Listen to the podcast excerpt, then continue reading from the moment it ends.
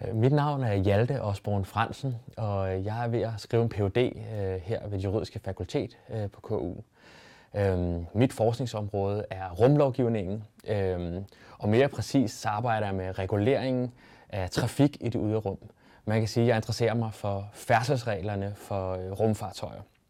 Øhm, og det kan jo virke som et pudsigt emne, men vi står lige nu i en, en, en situation, hvor den menneskelige rumfart den simpelthen øh, øh har en eksplosiv vækst.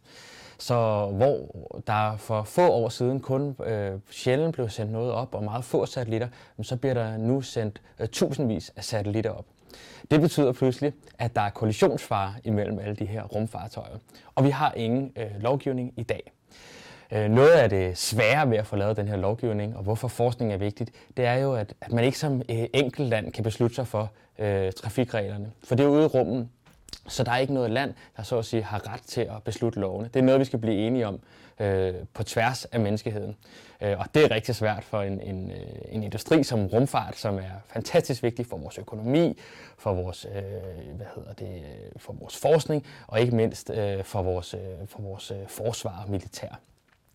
Så det er, det er noget af det, jeg, øh, jeg, jeg sidder og prøver at arbejde med. Min forskning er vigtig lige nu, fordi vi står på tærsken til det, man kan sige, den anden rumalder for menneskeheden.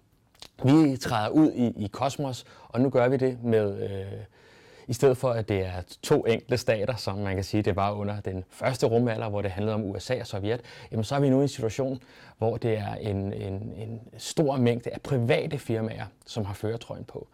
Øhm, så derfor så, så, så har vi brug for at finde nogle, nogle regler, der kan håndtere det her. Et af de store problemer øh, i rummet øh, lige nu er, er, er bæredygtighed. Øh, ligesom man kan sige, det er øh, mange andre steder. Men også i rummet har vi nu en situation, hvor vi sender så mange ting op, at hvis vi ikke formår at sætte nogle regler for, hvordan man rydder op efter sig selv, hvordan man undgår at flyve ind i hinanden, jamen så kommer vi til at fylde øh, jordens kredsløb med, med rumskrald og med døde satellitter, øh, hvilket i yderste konsekvens øh, kan blive så farligt øh, for, for, for, for andre satellitter, at man ikke, ikke længere vil kunne have services, som vi, vi kender i dag, som øh, øh kan man sige, vi har øh, værdata, vi har GPS, øh, vi har kommunikation øh, til den anden ende af verden. Alt det afhænger af, at vi har adgang til rummet. Øh, men det kræver altså, at vi kan finde ud af at, at, at bruge rummet bæredygtigt. Øh, og det, det er sådan nogle øh, regler, som, øh, som min forskning forhåbentlig øh, kan bidrage med.